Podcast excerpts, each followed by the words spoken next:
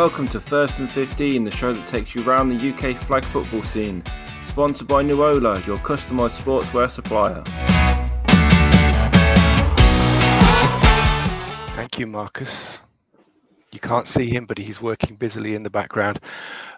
Thanks for joining us, everyone. Welcome. This is Coach's Corner, um, and this is the first in the series. And as you can see, we're starting off pretty strong um, with uh, Dale Kirby and Joe Cottrell. Good evening, gentlemen. Evening. Now, there may be some people who don't know who you are. They may have been living under a flag football type rock, but let's let's uh, let's let's think about these poor people. Joe Cottrell, care to introduce yourself? Ah, uh, oh, tough. my name is Joe. That's a good start. Uh, no, I've been playing for the Cardiff Hurricanes. Founded them uh, a few years back. Uh, recently been playing GB, um, and just kind of generally out there, I guess. Uh, play for SWC and a couple of other things, but uh, but yeah. There you go. Humble start there from Joe. Uh, Dale, you've got a few more years on the clock. I feel, um, but nicely uh, put. Nicely put. Thank you, thank you. But uh, yeah, introduce yourself to the world that may not know of your legendary status. I don't know about legendary. Um, uh, I started playing 1993 um, in, in, in Cardiff. Um, went to Cardiff University, played for the Cobras. Um, you look surprised. Um, I did I did contact till about 2005. My um, last team was um, Sussex Thunder, 2003, sorry, um, 2004, around about then, uh, with Sussex Thunder, uh, and then got into flag. Um, like Joe, played for GB for, for a few years. I was fortunate enough to go to, to five um, European Championships, but but never the World. Um, and I've done quite a bit of coaching, um, flag, bit of contact recently with Surrey Stingers, working under um, Andy Scott, who's a, a great teacher. Um, that's very recently. In fact, we're we're back to training again tomorrow, which is very exciting. It is actually yeah, uniquely exciting. Um, but uh, let's not try and dwell too much on the c word.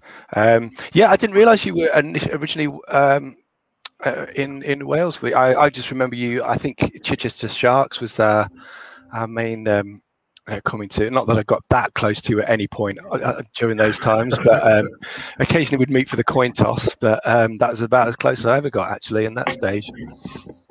So yes, and um, what we're here to talk about, uh, dear viewers and all listeners, um, specifically, uh, we've got two topics to come up with, and I've asked the, each of coach to kind of um, uh, come up with their topic. To be fair to Joe, I uh, was very specific because I, I, attended a BAFCA conference in fill in the blanks, Joe. Twenty. I'm going to say 2018. It could be 19 though. I have no idea. Yeah. One. Yeah, yeah. I can't. I can't get the timeline right, but I'm going to make you blush here, Joe, and say it was prob- easily the best one I've ever seen, as in your individual talk. It genuinely made me. I think what it was really interesting was that you really went away from uh, any basics, any essentials, and really kind of was pushing sort of it to the next level at, at the same level that the, the tackle conference was at. So, uh, and I do include my own talks uh, in that. So yeah, you were. It was really interesting. And the, what you were talking about that day was use. There was a lot of offensive talk, but one of the the pit that really um, pricked my ears was um, use of multiple quarterbacks. Um, now, you know, in we, we, were talking previously, and then Dale mentioned about sort of um, how those high-flying Mexicans and, and Americans use it. But um, at the other end of the scale, um, with the Black Widows, often I find myself I've either got a team of five quarterbacks or a and as you remember, Dale, a team of no quarterbacks, and then you still and what I've kind of the concept I and that's more often than not, to be fair, that I've not had a, a quarterback. Um, one of the things was, well, if rather than just press ganging a player into being the QB, what if everyone kind of had a, a slice of that pie? Um, was everyone I've still got to play sort of the receiver positions, but um, yeah, if you just want to kind of go back over the basics that you covered on that that day, Joe, about the multiple QB system and what your thoughts uh, were on the ethos and and the technical side. Um, yeah, so overall, I, I do think uh, as kind of foundation, I do think Britain as a whole doesn't really develop throwing skills probably as much as it should. Um, obviously, in flag football, it's one of, if not the biggest facet of offense, being able to throw a ball. Uh, especially the higher level you get, it's just so so incredibly important. And um, I think it's very telling that you watch teams warm up, and uh, you'll see you've got your one quarterback, the one that thought he could have played quarterback, but actually throws wobblers, and then the rest of the team who all, all fight to be QB seven, eight, or nine, and um, is amazing because you can watch a team and instantly tell um, who the throwers are in a team. Just just just throwers, not even quarterbacks, just people who can actually throw the ball. You see the ball leave their hand and it's just kind of wibble wobble, end over end. It's not great. Um, and I do think that you know is a skill that you kind of develop. I think I was a bit lucky in in a sense. Definitely not a textbook quarterback at all. Played a lot of cricket uh, and such growing up that kind of just allowed throwing a ball to naturally come. Obviously, the ball size not quite the same, but um, for me, is about kind of developing everyone to be able to throw the ball. So at the moment at Cardiff Hurricanes, um, if you if you watch us play in the final or something or play against us, you'll know there's there's two of us who will throw the ball. But I'd probably go as far to say I'd trust anyone on offense to throw a ball. Maybe not in every situation, but on any given down, I, I, wouldn't say no to someone being able to throw the ball. I feel confident enough that they can all throw the ball to a good good enough standard. Maybe not manage a game and do everything else, but that that's a good good sort of a foundation. And then it just kind of leads on to when you use a multi quarterback system. Um, if any of you ever seen the UK Dukes play, they essentially have a team full of quarterbacks, and so when that happens, you never quite know where the ball is going to end up on any given play. It kind of gives every, it makes every defender not only think about coverage and who they're up against, um, but then is also right. I actually need to be able to blitz because for me, I, I never practiced blitzing for, for such a long time. And it's not until sort of past couple of years where I thought, right, it is handy to just just expand my game a little bit. But also, you find yourself in training having to blitz a second quarterback, and if you don't break down or, or know how to black uh, get your hands up, get in the way, pull flags at that sort of pace, it is a difficult skill. Um, and given the situation that you're blitzing a second quarterback, you don't want to be the guy that just gets run around. Uh, and, and obviously, in, in that situation, it, it can be tons of space. So it opens up so so many avenues uh, for me. And, and but like I said in my in my talk, the biggest thing for me, and it's one thing I don't think British teams do enough, is to build an offense around their players and their skill sets there's no point in you starting the season and saying, right, we're going to go all guns blazing. We'll just be absolutely vertical as can be.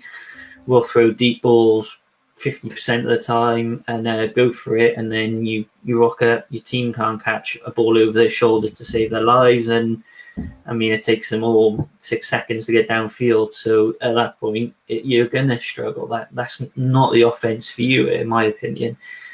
But in my case, I, I was super super fortunate that the, the, the year I guess that's just passed in flag, um, I had a ex uh, Canadian university player with me who played quarterback in university and won a ton of state championships and so so forth. So for me, that's something really really special because given who else I have around him, uh, I had Costas, Chris Jones, the Keys, all fantastic receivers. And if I can put any defense man on man on any of those guys, let's play ball because that's something I'm very excited about as an easy prospect. They're all great players. So, so yeah, it, it is such a deep thing, and it's not for me just all oh, right, just chuck a guy back there and let him run around and throw a ball and do whatever and get a bit messy. Um, it is a massive, massive uh, topic. Indeed, indeed. Actually, just just cutting briefly there to Dale about when we talk about developing throwing skills, and uh, you know, in the UK, um, I guess it's not a sport that has a similarity to football. So, um, do, do, you share Joe's kind of uh, um, despair that we've not got enough quarterbacks or in, enough people? Yeah, uh, enough people who can throw with a with a reasonable technique and be comfortable. I, I think Joe explained that really, really well, and I think he alluded to the fact, and I'll come to this late, later on, that it is more than just the mechanics of being able to throw a football, but, but that's really, really important. I um I went some years ago. You'll remember this name, Andrew. Joe Kilby. Um, she was oh, at yes. a quarterback training camp run at the University of Hertfordshire years ago. Um, yeah. Jim Messenger was still still involved with the women's program at that point. And it was a guy called Darren Slack, who Joe you may well have heard of quarterback guru. Um, it was an amazing two days, and and actually the amount of detail that goes into teaching somebody to throw a ball um, properly and with accuracy and with touch when you need it. It's a it's a really really com- complex um, complex skill. So I I don't despair, I suppose, because I've also seen people throw in quite an unconventional way. I mean, Joe, when you watch you you play, yeah, you will adapt, you know, and you will throw the ball in a in an atypical way in order to get the ball to where it where it needs to go. So it might not be what you would expect on um, on the contact field. I know you were at Swansea you know, previously, uh, Welsh rivals, boo. Um, you think of somebody like Neil Henderson, you know, as Andrew, as you said, was with the Sharks for a number of years, and, and that was tremendous. And again, very unconventional in the style, but adapting, I suppose, a way of throwing in order to to do something that you can you can do in flag football that perhaps you can't do when you've got an, an offensive line in, in front of you. Um, but yeah, not a skill to be underestimated um, at, at, all. Yeah, agreed, agreed. Thank you for that, Dale. So, Joe, just expanding on that concept, then, um, what do you think is the first, uh, you know, going perhaps beyond some of the obvious? What's the first kind of um, advantage that having that amount of QBs has on you in in play design and uh, concept? Um, I think it's two big areas. Um, I think obviously it's quite. I, am going to talk a lot about sort of my experience and, and sort of how we play in Cardiff. Obviously, as I said, build everything around your own team and your own personnel. But um, for us, I feel like we've got um, you know, all quarterbacks or non-quarterbacks. I think we've got quite a fast team in places. People that run, you know, pretty crisp routes. Not not anything un- unreal or anything um, too good or, or, what people can't replicate by any means. But um, for me, I'm looking firstly uh, at the defense and saying to myself, where is there a fifth guy on the field? Is there a guy I can go after on this game? Um, and if there is, let's make sure we can put him in there as much as possible because the first thing I'll try and do is get that guy one on one with someone where he can't hide. Zone coverage, you can hide a bit. You can tell someone, like, just cover the flat, just stay down there. It'll be okay. Just don't, you know, don't leave too much space. And then, um, you know, don't get me wrong, you can still go after him a bit, but it's, the principle of kind of exposing them on a wider scale is a lot harder. So for me, I want to, if I want to go after someone like that, I'm putting a guy in the backfield of me and, and essentially telling the defense, look, there's two of us in the back. Um, we're going to have three receivers line up, and I want you to cover my three receivers with your three guys. Now pick your three because you're going to have to blitz us two as QBs, otherwise we're just going to pick you apart. It's too long to kind of throw. At that stage, is kind of it's a game of one v one. Who's better than who? Uh, is where you, I guess, uh, in, a, in a contact will make your money. And I want to see, I just want to see how they match up. If I can, you know, move my guys around because I can put, you know, someone like Kostas, who I think is one of the best receivers in Britain, on their worst player, then don't don't believe I'm not going to do that every single play until they start changing around. And when they start changing, I'll keep changing. But um, yeah, I'm looking at a sort of matchup perspective. Can I get our best on their worst, um, vice versa? Um, but then another way I kind of approach it is to see how they're going to adapt just just for one or two plays. I don't necessarily want to use it all game, but I want to show it to them, make them really think about it. Uh, you know, see how they line up, um, and obviously if they're not ready for it, it's, it's a great opportunity for us. But it's not not something that I tend to play all game with because I want to see how a defense moves around. Do they, if I line someone up on the line of scrimmage and drop them back into the backfield, do they react differently than me putting someone already 10 yards in the backfield with me pre snap? Is those kind of adjustments? I want to see them how they react. You know, you break a huddle, you've got what, five seconds to react, see the field as defenders. I want to see who the guy is that's going to be barking the orders for someone to, uh, you know, go cover that guy. Okay, and when you're looking for the matchups, is it uh, you know particularly with the in that kind of uh, when you using a multiple QB kind of offense. Uh, is it physical attributes you're looking for? Is it the slowest guy? Or is it actually about when you're trying to make somebody make a decision? Um, you know, like you're saying, in in in in a, in a vanilla offense, I'm covering this guy. He's going to run over there. I will chase him. Um, whereas when as soon as you get that, so it, it, you know, she's perhaps thinking, she might throw, she might run. She, uh, I, I don't know. Um, which, which, is that you're looking for? The physical kind of aspects of, of someone, or is it say their uh, um, you know, the, the, mental aspects of the game that you're looking to kind of expose? Um, I, I, it, I, it's definitely a combination of both. Um, because there's moments for me, I use my first drive on offense as a drive to give a couple of different looks, a couple of different plays, and to be brutally honest, I'll go off of that first drive and say I can tell you what's, what they're going to do on every single route combination for the most part. And for me, that then dictates the next few drives. I can kind of call plays and loosely know what's going to happen. Um, so yeah, one would look for physical.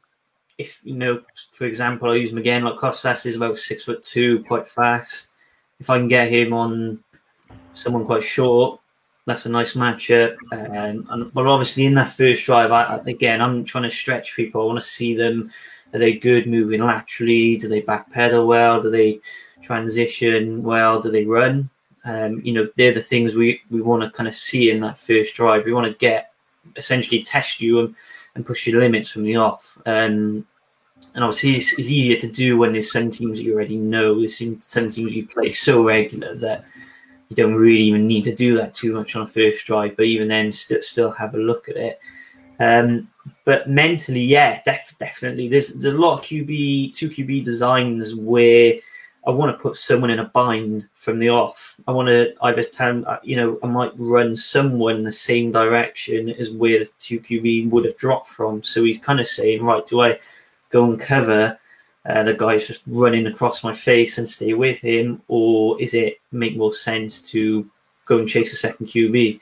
Because that bind opens up two avenues. Obviously, there might be a miscommunication, uh, passing off someone if he does go to blitz, and vice versa. So, um, yeah, yeah, you are you're definitely testing people um, from the off, and and if you can get hold of film that would dictate one or the other, or you know, if you can get essentially if you can get hold of film or see previous experiences of teams, it definitely helps. You, you just kind of, or, or, at least for myself, I just remember those things. They just stick in my head and uh, they don't really leave. Uh, it's a sad life. It's got to be this. Got to be nerds to, to, be coaching in this game. Uh, quick, actually, quick, get you in on this one then, Dale. Um, which would you, which would you rather face, the the the wily veteran who's dropped a few steps, or the the the young buck, clearly uh, an, an athlete uh, with, with, pace and strength and and leaping leaping ability. But yeah, if you if in Joe's concept there you're looking for the weak link, who, who's the one you go after the the wily veteran or the uh, um, the the the rookie athlete? I, I would pick on the rookie. I would I would bank on the fact that sooner or later um, they'd get greedy.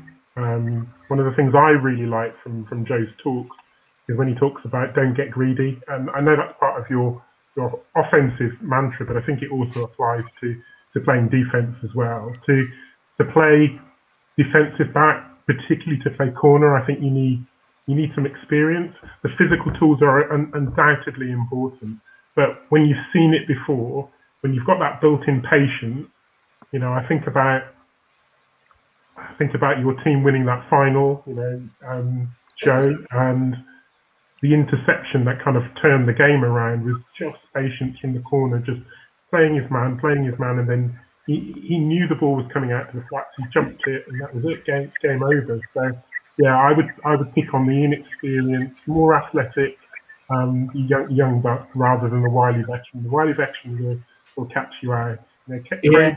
Broughton that you had at Leicester. There's a number of times he beats me. Um, yeah. Doesn't matter. You know, you might have years on him, but he's he's got that experience. Yeah, yeah, uh, yeah. Craig Braun. Well, yeah, that was uh, that's a blast from the past. But indeed, indeed, yeah, uh, yeah, some um, yeah, some decision making. Although I'm not sure you've ever lost a pace though. I don't know. I never saw him in his prime. To be fair, I only I only played him played with him when he was uh, uh the, the wily veteran. But um, actually, Joe. So you're talking about your kind of the yeah you, you've on that first drive and you're picking out sort of um, where you're kind of setting the team up.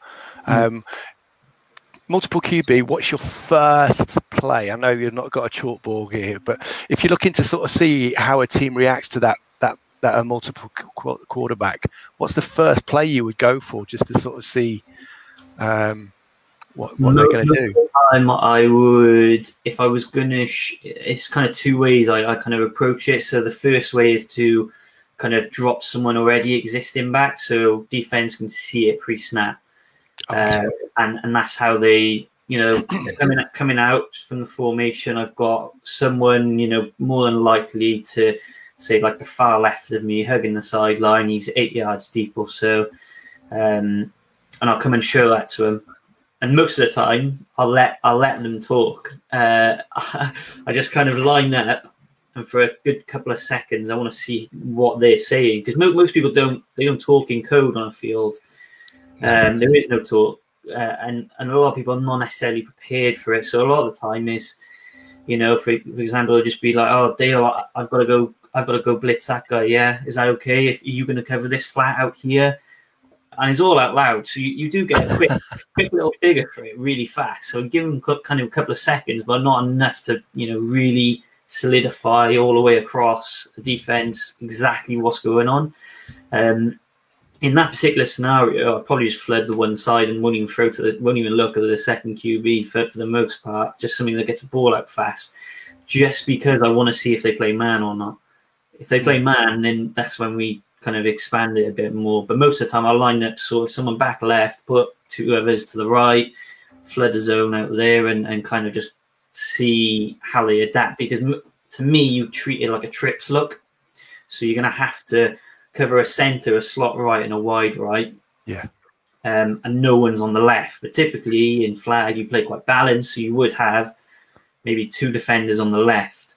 Now one of them should go and blitz him if they don't they're in trouble they're in trouble regardless we're flooding the right side so, so don't need to worry about that but i want to see what both of those two defenders figure out what they're going to do. Is one going to go and play to the other side? Is he, you know, what, what's he going to do? Because all it sets up is if they decide, you know, they're going to go play like a, a, sort of triangle, if you like, on the right, then it gives us, and they blitz to the left, then it gets a bit of, you know, a ton of room to the left. I might even use the quarterback on that guy blitzing him as a one-on-one advantage. Um, it's probably something that people don't probably do enough, but is a lot of running routes from a second quarterback because it's, you know, if I fled everyone to the right sideline, um, and I've got, you know, they're all playing man on the right sideline, I've got a quarterback next to me one on one with someone blitzing him, you've got to remember that that's uh, at least seven yards of someone sprinting towards someone who's got essentially a straight line ahead of him if he wants it, and again, again, kind of no space in be, behind that uh, you can't just run into. It's just kind of open field. So it is something to look at, but then also line him up in slot left, or, or kind of just get a nice little spread look uh, and drop him from somewhere else in the field. See how they move. Then the difference is, um, I find that when you do this on the sort of the first play, is messy it's not you that's messy, it's the defense is messy. And because it's not conventional and you don't see it, it's definitely a play where you can make a mistake on a first play as a quarterback just because you have just like then, they have no idea what's going on as a defense. You have no idea what's going on because you're trying to read a field and you've got some kind of someone covering the left flat, someone in the deep middle, two people on the line of scrimmage. It's just a bit of a mess. So you do it for me. You just kind of want to see then then communicate, all right, someone needs to cover him and we need to cover this. So you want to see that communication happen, but not too quickly, I'd say. So as Dale said, you get the wily veteran to be patient. That's interesting, yeah, because often when it is that kind of uh, an unconventional offense, the kind of the the conventional wisdom is to to snap the ball really quickly, catch everybody out, but yeah, yeah, actually what you're actually doing is, is and, and I appreciate what you're saying because yeah you're gonna you're probably going to end up with chaos and no structure. You can pick apart structure. You can't pick apart chaos because how can you you can't predict what's going to happen next because you know there's someone in the middle of the field completely lost and they will you know and the, the, without that structure and that. So um I, I, totally get what you're saying there. So yeah that makes a lot of sense it's, and it's being, patient. patient. just being patient. Yeah yeah just said, just don't. I just don't get greedy with what someone gives me. So yeah, most of the time I won't throw ten yards down field on the first play. There's just absolutely no need, especially if they've got something else to think about. Yeah. Um, yeah. And and you know, as you said about the smoke game in the final, and um, obviously Dale, you've you've watched it. I will. You know, I don't think I've ever said this on the record, but one for for us as a defense playing the smoke, they're a methodical team, and I know exactly how they play Charlie's probably the most intelligent quarterback out there. Um, he is exceptionally clever and probably the most. Uh, he, he can quantify anything on a field very quickly. Um, and I'd urge people to talk to him, to be honest, to see how he goes about it. His game management skills are fantastic. And so for us, most of the time, I go into games thinking, right, I can just kind of outsmart this team and and even if we do struggle a little bit physically, I know we can. We've got a mental edge on them. But when you play a team like that, it's about kind of testing that patience, that willpower of a team. And then we, truth be told, played a very. If I had to kind of assess it, a bad defense. We played in a, in a weird kind of sense. We played sort of like a diamond where we kind of played one guy quickly um, to just kind of take away the quick passes to slot because obviously Charlie gets in the center quite a lot. So we didn't want the ball coming out quickly inside, and then we used our two widest corners to kind of cover the sidelines because I know Charlie's got an absolute rocket of an arm. He can make those passes as quick as he can make the inside passes. So they were quite isolated, but then we had one play over the top of everyone and just kind of keep a lid on everything, keep everything in front of us, and just kind of make them work methodically. That does go into their their game plan as such. Of they're a very patient team, and, and like us, they don't really run out of patience. But the one thing I wanted was all of us to be in a position to take any chances that come our way. So though, what I think we ended up with two interceptions, and they were the game swingers. Without those interceptions, we never beat them there because they every every drive I knew they were going to score. My assumption going into that game was I'm going to score every drive. Are they going to score every drive? And that's it. And it is a case of who gets that ball, um, the last ball, uh, last possession on on the half. If we've got it, fantastic. Um, but I know Charlie's an absolute expert getting that last ball, and he will beat a lot of teams by getting that last ball. Um, and he done it to the button hookers uh, many, many a time. He always gets that last possession, which is critical to me. Um, but yeah, it, it's not a good de- what we've done against them. Is not a good defense, but I knew you have to test someone patiently. You can play deep, um, and, and you know really backed off. But you, can you resist that deep shot for the entire game? And sometimes you can and can, and depends who you are. It, for me, that's a different sort of test. I, I mean, there was nothing on that defensive footage that we really done. I was like, "Wow, fantastic defense." It wasn't. It was just, it was a purpose and uh, patience. Indeed. Well, at least you got episode two for me sorted, so I'll be uh, on the phone to Charlie. Thank you. Um, and yeah, just one final uh, question on that. Do you find on that first play that you you you were describing, is it normally the the original quarterback is the most likely to be open?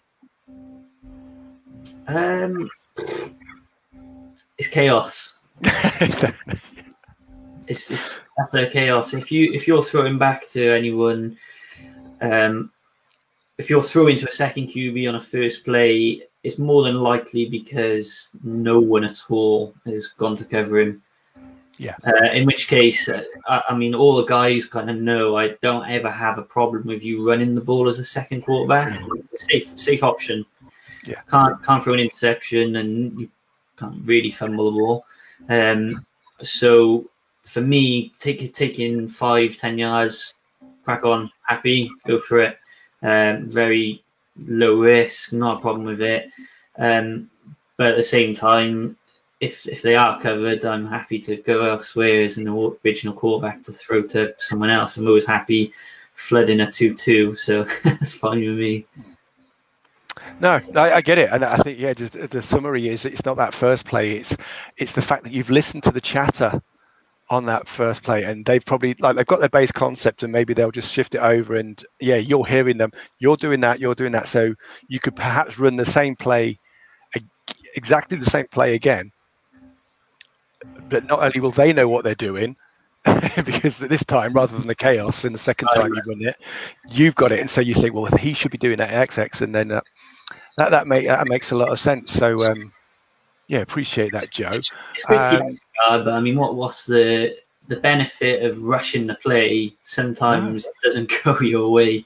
Well, it's great to catch them off guard, but in flag where it's not a massive space.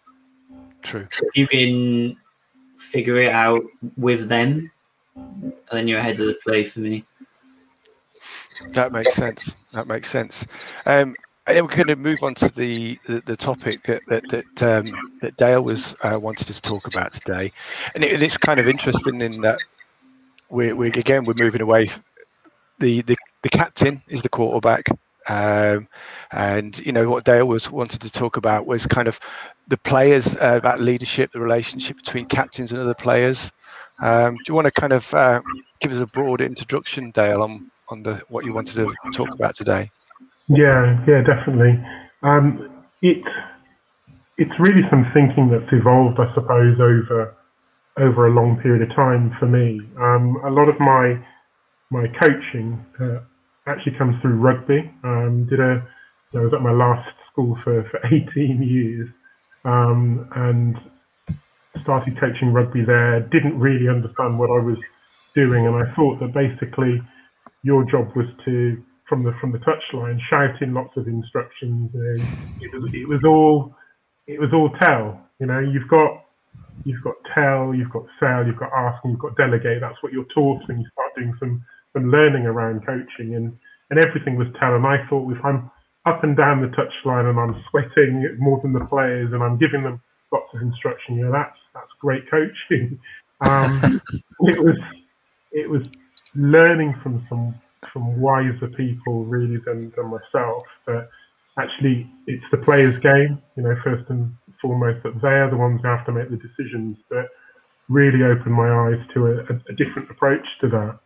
And then American football, I, you know, I loved football. Started watching it in in the 80s, as lots of people of you know our generation did on Channel Four and and, and you know and, and so on. And conceptually, seemed really different as well because you had obviously the quarterback as this, this pivotal role who seemed to be shouting out lots of instructions that didn't make any sense, but it all sounded very very exciting. And then you started to understand that well, coaches are they're wearing headsets and they're sending in all this all of this information. And I thought, okay, so this is a different sort of concept. And when I got into to coaching flag football um, as, as well, I had a had a youth team, worked with a guy called Dave Lee, who you'll, you'll both both know, Indeed. who I learned, a tremendous amount from. Um, excellent on fundamentals. You know, one of the things I, I learned from Dave was the the real value of doing the teaching properly. But where we gelled was was the idea that ultimately it does need to be the player's game, even with something like football, which I think is it's not as fluid as rugby or, or, or, soccer, where yes, literally players are making decisions all of the time, but there's still scope definitely with, with football to allow the players to, to take ownership of what, what they're doing. And that's when your captain's important. That's when actually your leaders right across the field are, are really important. And I'm fascinated by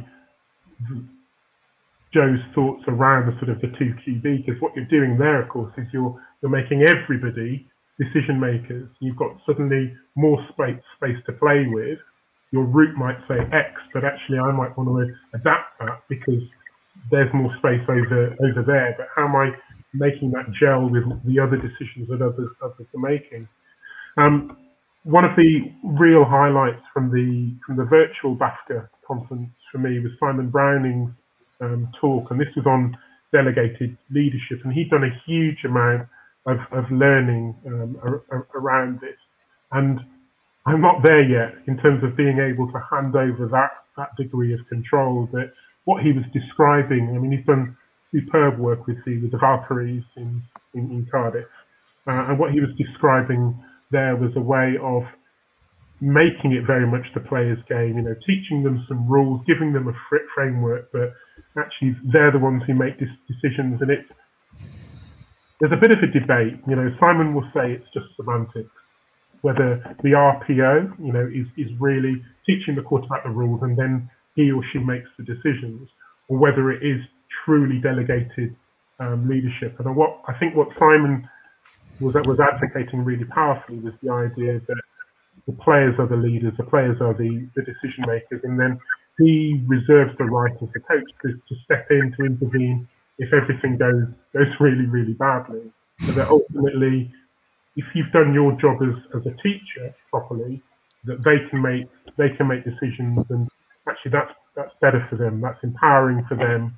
Um, that's that's a way that they can see their way through any situation, any any problem that you know somebody like Joe Cottrell throw, throws at you.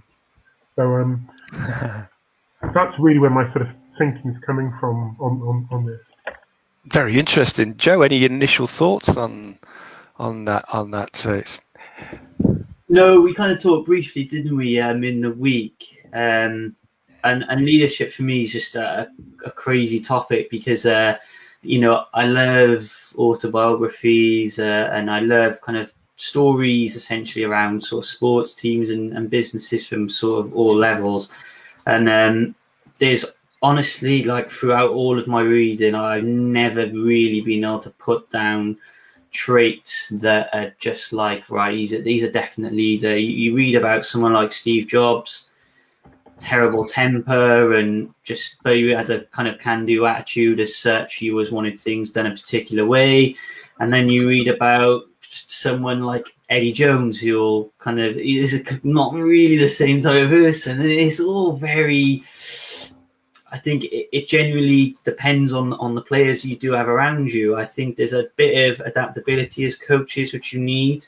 Um, I'm sure Dale's had tons of experience coaching uh, children that some children react to certain sort of criticisms a lot better than others.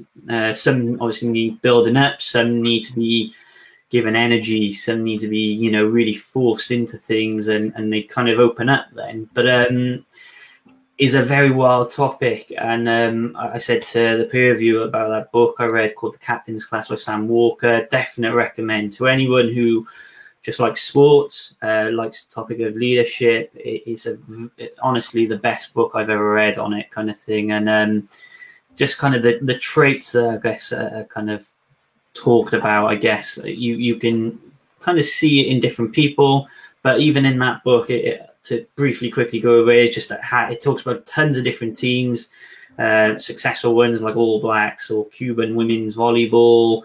Talk about football, cricket, the, the lot. Um, the, kind of a good team from every era as such is not really pinned down, and it only really talks about the elite teams, which kind of makes you think, right? Well, surely they're elite teams. They've got to all have elite captains with elite traits, and then you read on, and none of them are really alike. Um, hmm.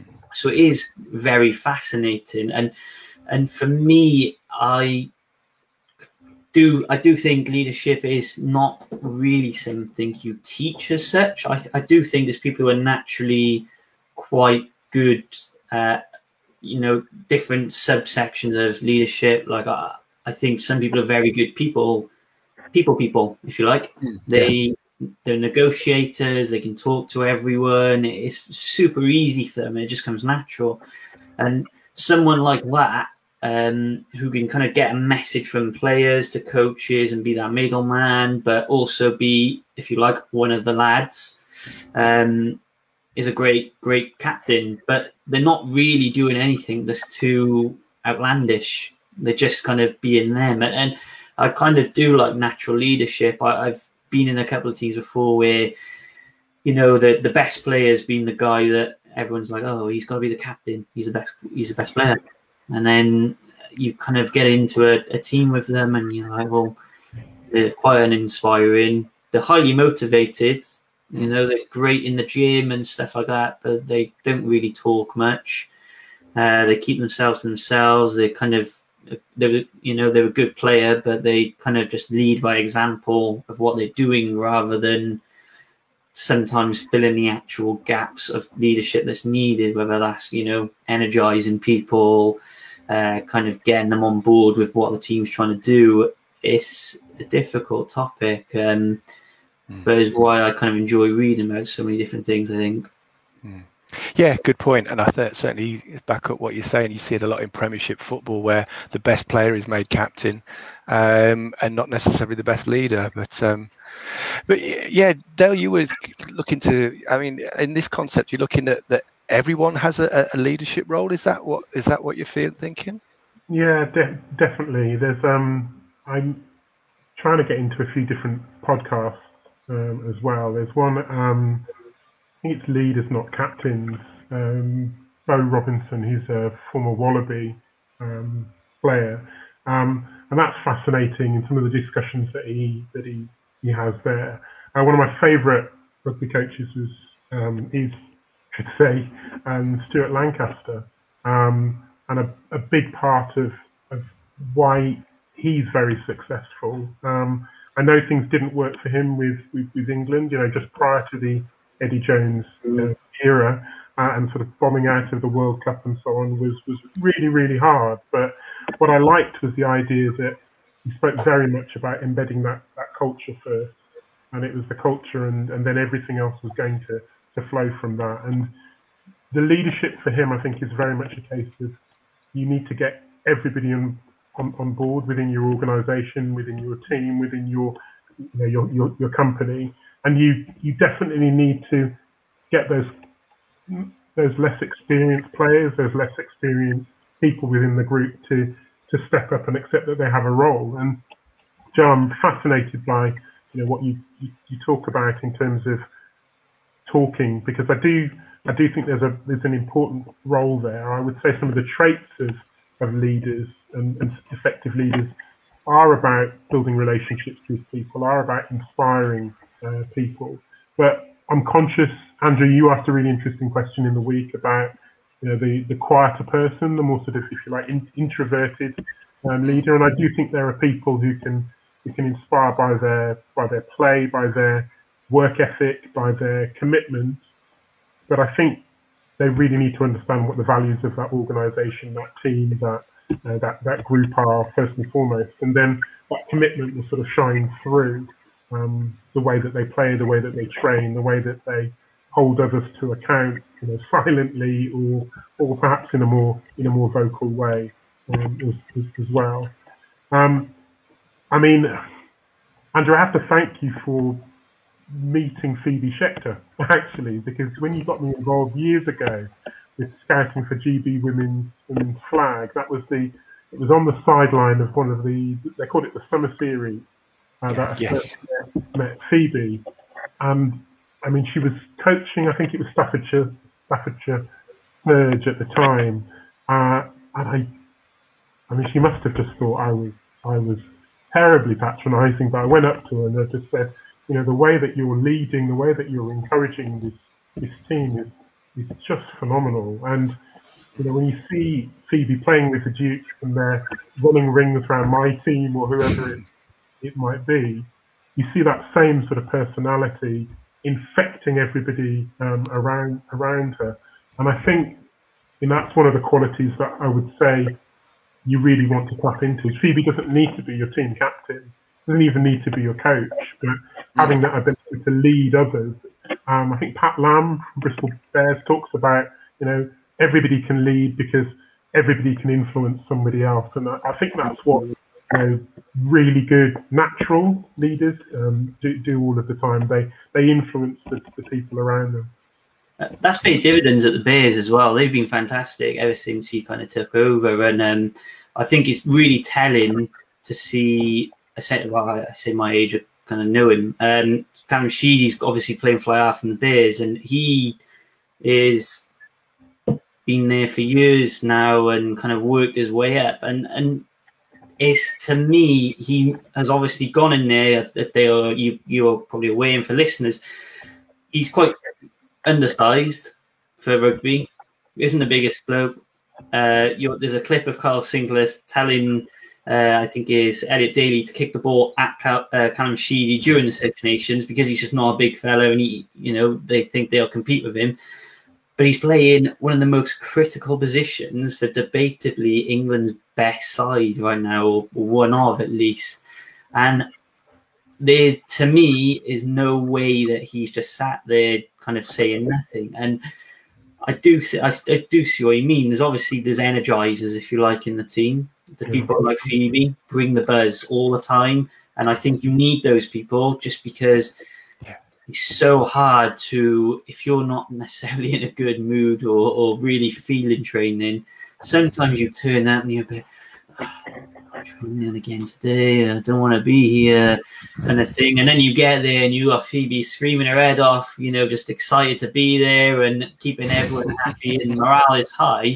I think that can be the tide, tide turner sometimes. Yeah, it's yeah. really, really tough. So for me, yeah, I love it. But then someone like you know, Callum in this example is a young person in a very experienced team. How do you, as that person, get into that team, in such an influential role, uh, and you're trying to help out, as you say, play your part. Everyone's playing a bit of influence in the team, and for me, the only thing I can really think of is through play.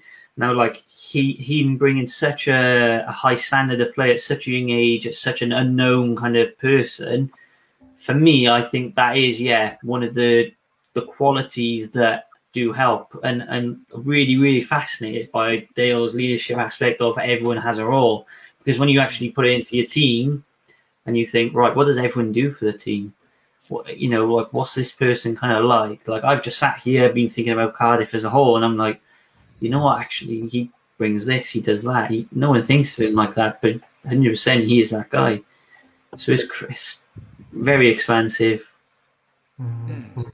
Yeah, and I suppose I, it, it, it, from what I can try to understand here, so your quiet one, she might be the one that turns up on, on early, uh, is always ready for training, is is and there's, there's quiet motivation. I, I, know what you mean by sort of uh, Phoebe's kind of energy levels, but other can bring that quiet energy levels, like uh, the the the they're almost that metronome, as in no matter what what what what state the game's in, you could be losing 50 0 you could be in an absolute barnstormer of tied game you could be winning 50 0 she's going to be that same person and there's that constance that uh, you know that, that but i guess my uh, in in that kind of realm of of those what if you've got the the dominant character and yeah. it's a positive it's a positive yeah, but they can yeah. almost drown out all the other voices and um when they're in, when you're in the huddle and and some and the coach or someone asks a question, you know that's the the first answers and not necessarily a bad answer, but how how do you kind of manage the the over enthusiasm um, mm, aspect there? What's your thoughts on that? Yeah, that's that's a really really good point. I I you know I worked with some excellent guys when I was playing for GB. There's a guy called Tim Smith. Um, yeah, wow. who, who is an amazing player, um, and I think you know I learned a, a, lot from him about sort of work ethic and mm. and, and, skill and and the importance of, of fundamentals as well. And and Tim was a big a big personality. You know, I had a probably my last coaching decision. Um, do you go for the draw with the one point conversion, or do you go for two points, get the get the win? We're up against Italy. It's the last play of the game. Um, and we threw to Tim, and we were we were inches short. You know, we, we, we didn't win that didn't win that game, and you know, that was that was the Euros, and that was our chance at, at a medal sort of slip, slipping away. But so Tim was somebody that you went to. Tim was dependable, but Tim was also a you know a powerful personality, and and he had opinions. And I think you know what I've what I've reflected on is had I had to manage Tim, I think I would have struggled. I think I would, you know, back then I would have, um, and I say I use the term manage quite deliberately as well. You know, that idea that I need to sort of control his his input, or I need to control uh, his ideas. And I think you know, through doing a little bit more reading, I read um, Rebel Ideas, Matthew Syed, um, who did Bounce and, and, so on as well. Um, and that's really interesting about um, diversity of thought and how you want those people who essentially will will raise difficult questions or disruptive questions or look at a problem in a slightly different way in order to come to a better solution. Now, the huddle's a difficult time. You know, Joe, you're a quarterback and you probably don't want huge amounts of discussion in the huddle. You're in and out in, in 25 seconds, or if you're in, you know, some of those competitions, it's, it's in an even shorter time than that. And it's, and it's not a democracy. But I think the, the principle of being able to harness different people's ideas um, in order that you come to a, a, a, better outcome is, is probably what I'd like to be able to, to do. And, you know, when you think about national program level, you know, we've all had experience of that. The people that you you recruit to national program, they've got to have opinions. They've got to have ideas. You know, otherwise, what are they doing there? You know, at that level, you, you you've you've got to have something to contribute. So it's it's a balance, isn't it? It's a caref- careful balance to try and try and strike between wanting those those rebel ideas and that divergence of thought, but also not wanting it to, to take us off course or to delay us from getting out of the huddle and having a clear idea of yeah, this is the play, this is where we're looking to, to, to attack. It's not a very good answer, I'm afraid. I mean, there is no, a, I, I know what you mean. Yeah. yeah. It's tough. It's really tough. Sorry, Joe, I missed what you said there.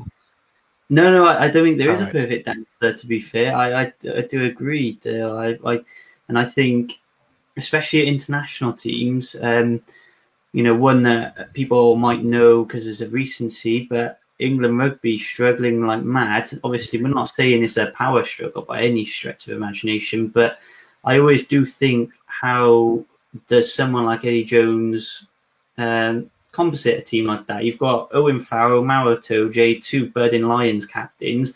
For me, that's trouble in itself. But then you've got probably massive decision makers people like Henry Slade, who's massively influential at club level.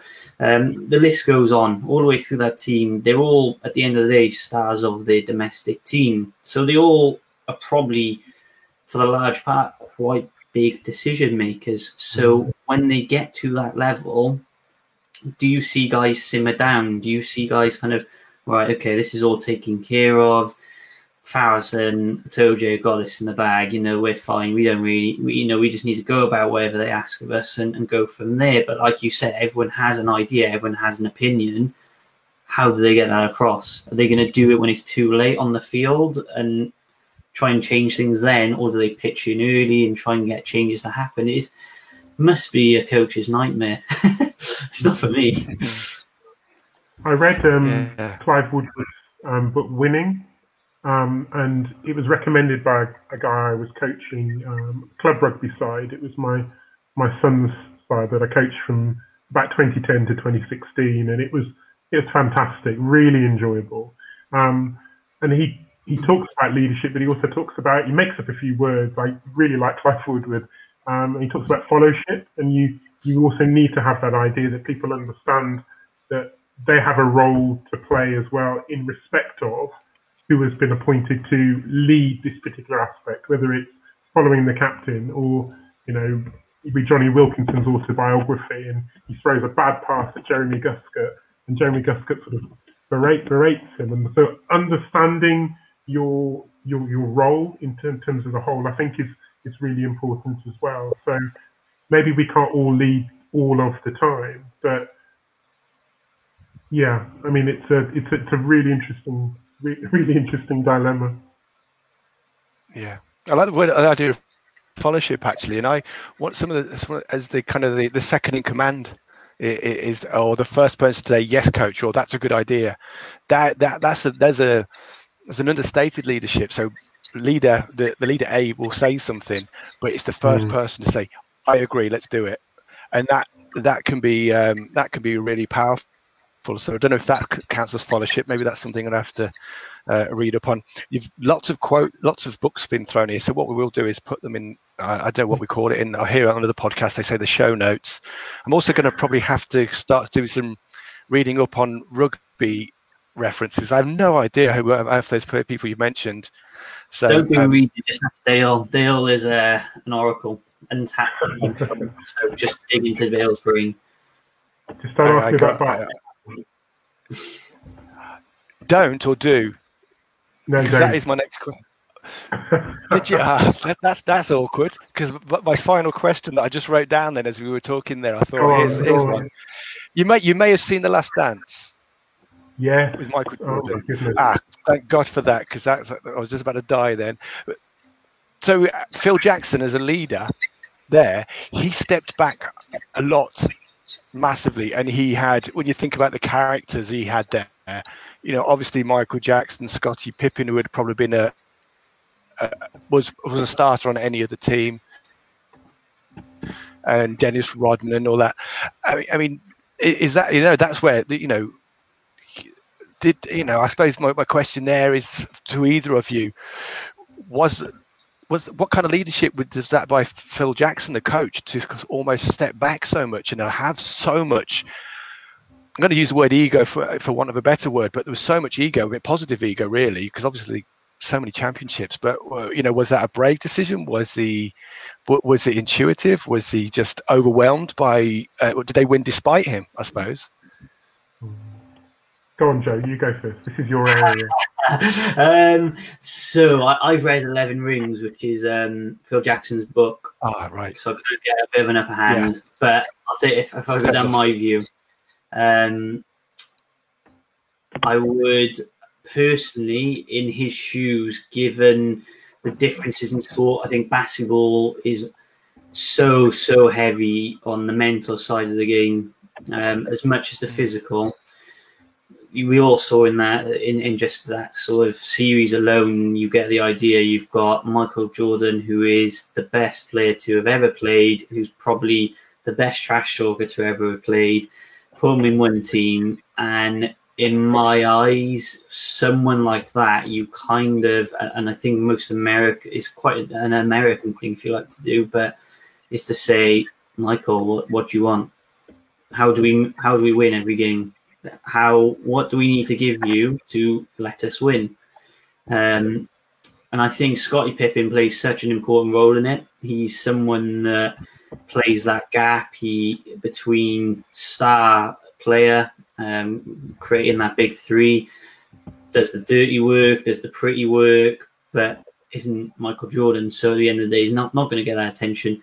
I think you could have had a ve- you know a very disruptive personality in there, and it would have completely thrown the team off. Um, which, which then brings in Dennis Rodman. You've got this superstar who is the most erratic, volatile personality doesn't really align with things. And personally, I think they gave him all the support that he needed to be a good player in the team.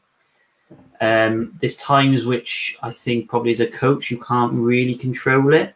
Mm. At the end of the day, a player is going to do what a player is going to do. If a player wants to go out for long nights, go out for long nights, you just gotta accept that, especially at that level. What what can you really do about it? And I think Phil kind of just lets it happen.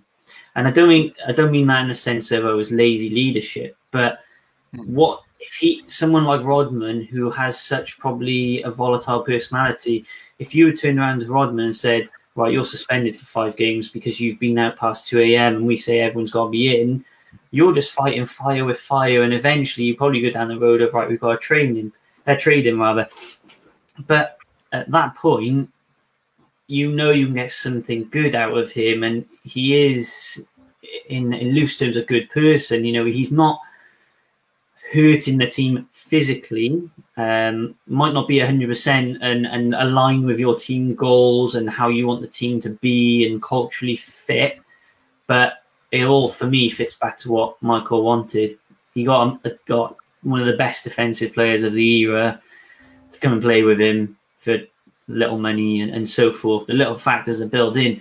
But for me, it was just kind of Phil's way of saying, Michael, this is your team. You know, we'll go and get whatever you want. Again, you got someone like Steve Kerr who just sat in the corner and and sharp shot for them every every time he could. So it is for me, it is a is a fine balance. Um, would that would that particular coaching leadership style work in ninety percent of our teams? Absolutely not. Not a chance. You could not get away with it, or you couldn't let you know, one person like Dennis Rodman have all those rules and the rest of the team have different rules. You know, it's just such a bizarre circumstance that I do think was probably quite carefully produced. It's definitely not a philosophy that you go into a team and and say, right, I'm the new head coach. Um, this is my philosophy. One of you can go and be wild. One of you's the star. So it's, it's, all, it's all isn't it? You know, he's got his players. He said, right, how do I make this work? And and I think that's what he's done. It's probably not the it's not written in textbooks on how to coach a team or manage a team, but no. I'm sure when he looks down at his fingers, he's probably not too bothered once he realizes. The, say, yeah, yeah. I'm sure he's not tuning in here hoping that Dale will go say say nice things about him. But does that does that you know just to round this off as the final bit? Does that kind of um, you know where Phil Jackson uh, clearly proved proved himself in other in other aspects, um, that, but he was able to. Like, like you said, let go and let the players. There was, there was leadership on the on the field and a, a, broad range of it, a broad range of leadership. Uh, you know, Michael Jordan was probably the, the, the kind of the emblematic of the, the typical leader, and then you got uh, you know um, uh, someone like Dennis Rodman who would just work so hard on the uh, in practice. To be fair to him, I don't know whether we had long late nights, Joe, or just late weekends or late weeks, where he did rather than you know be back by Tuesday rather than two a.m. Um, yeah. But you know, after a Friday night. But yeah, is that is that kind of obviously it's a very um, star-studded and and and uh, a key um, team. But is that something you could apply to a lot of teams as well? You know, like not, not a lot of with the extreme characters, but you know that hands-off approach is letting the players make those decisions for themselves, as you were saying. Mm, it's for, for me. I think there's a, a principle around recognizing who your leaders are and recognizing perhaps who your stars are, are, are as well. So you know, on en route to, to playing for the Chichester Sharks, I was with for a short time a team called the Barbarians, and we, oh, we were based in Horsham, um, and we were just bringing in any anybody who wanted to play. So we had you know, a guy called Tony Stitt, who I think was on the 49ers practice squad at one one point, one of the nicest human beings I've, I've, I've ever met, and incredibly athletic uh, as well. And at one point we had John Wise come and come and play for us also. And if there was nothing that I was going to teach John Wise, you know, it was, it was it was my team and Dave's team and a guy called um, Jake Ashman, who you, Andrew you might remember as well. The guys largely coming from a contact um, back, background. But I remember, you know, I remember jo- John showing us once uh, how to run um, how to run a hook route and there was so much movement in, in, in, in there. I mean, there were probably seven or eight different movements, and this is taking me back to sort of 2005, 2006, and I still remember him demonstrating this. And you think, you know, that's a star, and you so you you recognise that quality. You you let somebody like that just loose on the field, and you let them do what they're what they're able to do. And actually, he's a great leader as well because there's a, mm. a strong sense of integrity with, with, with John clearly. But but I yeah, I think that's a an important distinction perhaps for me that if when you have people with phenomenal ability, you would call them the, the star. Hopefully, they're a leader, but, but maybe you, you, you have to have a slightly different approach to them because you don't want to stifle that that creativity. That's going to be something that will take you and your team hopefully to, to all sorts of heights. I think you're right. I think you're right. Um, gentlemen, thank you so much for your time this evening. That's been uh, an education in, in rugby football, in books to read. My, my, my library is going to uh, get a few more shelves on it by um, I perhaps have to watch a few games of rugby first before maybe uh, I was reading some of this. But so no, but no. In all seriousness, that's great. Actually, it's fantastic. You kind of lots lots of references there. So um, I might contact you afterwards just so we can put them into into the various Facebook chats because I'm sure that's some eh, fascinating references. But thanks so much for your time, guys. That's I don't know if if no one else has listened or uh, I've just had a, a, wonderful uh, hour. Thank you so much for your time. Really appreciate it and. Uh, um, yes, well, uh, and, and yeah, thank you also for the tip for the second episode as well. So it's as, as at least three or four names you mentioned there. So, uh, but uh, thank you guys. Um, yeah, thanks everyone. Andrew, thank you very much for the opportunity. Yeah, thanks for having us, Andrew. It's been uh, fantastic. Even if no one else listens, it's been great to talk to you, you two, and uh, share ideas. Uh, any time spent with uh, either of you chatting these kind of things, fantastic. And if anyone needs a coach, make sure you all go and hire Dale because uh, Dale's the absolute man. This is for sure. This is for sure. Take care then, folks. Right, take care. Goodbye. Bye bye. Stay safe. Stay safe. That wraps up this episode. Find us on Facebook at First and 15 Podcast. Give us a like to keep up with all our shows. Also, check out our sponsor, Nuola, for all your customized sportswear supplies.